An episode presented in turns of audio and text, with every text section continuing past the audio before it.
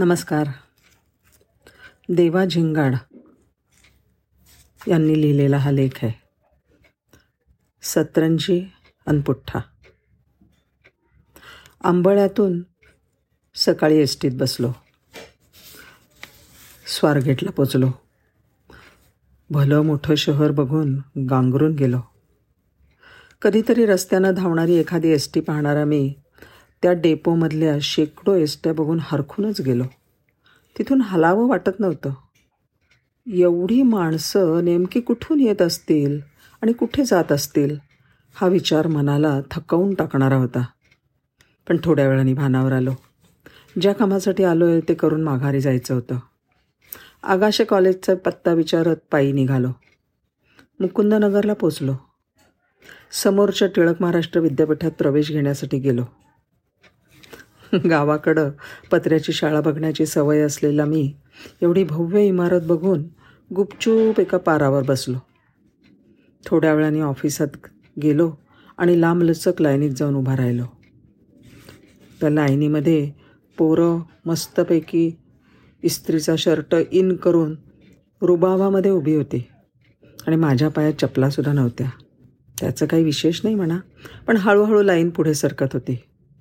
माझा नंबर नेमका यायच्या आधीच ऑफिसची वेळ संपली.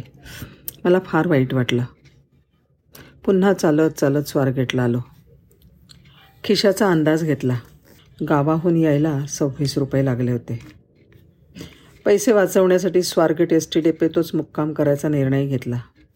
दिवस मावळला होता. भूक आता अनावर लागली होती. पण तीन रुपयांचा वडापाव घेण्याची काय ऐपत नव्हती.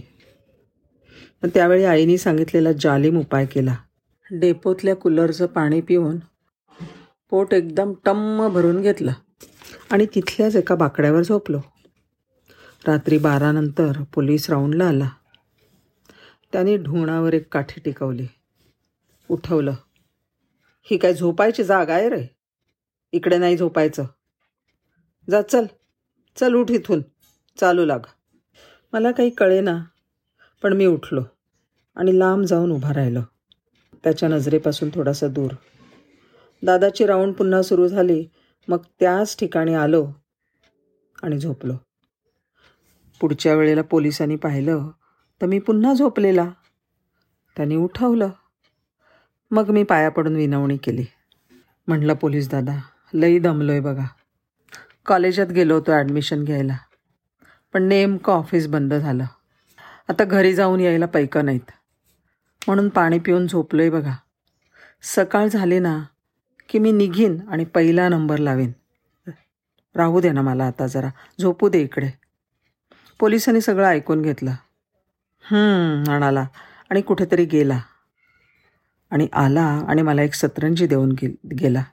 म्हणाला ही सतरंजी बाकड्याच्या खाली टाक आणि तिथं झोप. वर झोपलास ना बाकड्यावर की कोणी बी येईल आणि तुला उठवेल. मी त्याच्याकडे नुसतं पाहतच राहिलो. सकाळी उठलो पाणी प्यायला आणि निघताना पोलिसांचे आभार मानले. तो म्हणला बाळा माझा पण असाच अनुभव आहे. मी पोलीस भरतीला गेलो होतो ना तेव्हा माझ्यावर अशीच वेळ आली होती. त्यावेळेला मला एका हातगाडीवाल्यानं झोपायला पुठ्ठा दिला होता. त्याची आठवण झाली. बाकी काही नाही. झोप तू आता. कॉलेजात तुला ॲडमिशन मिळेल आणि शिकून तू खूप मोठा होशील.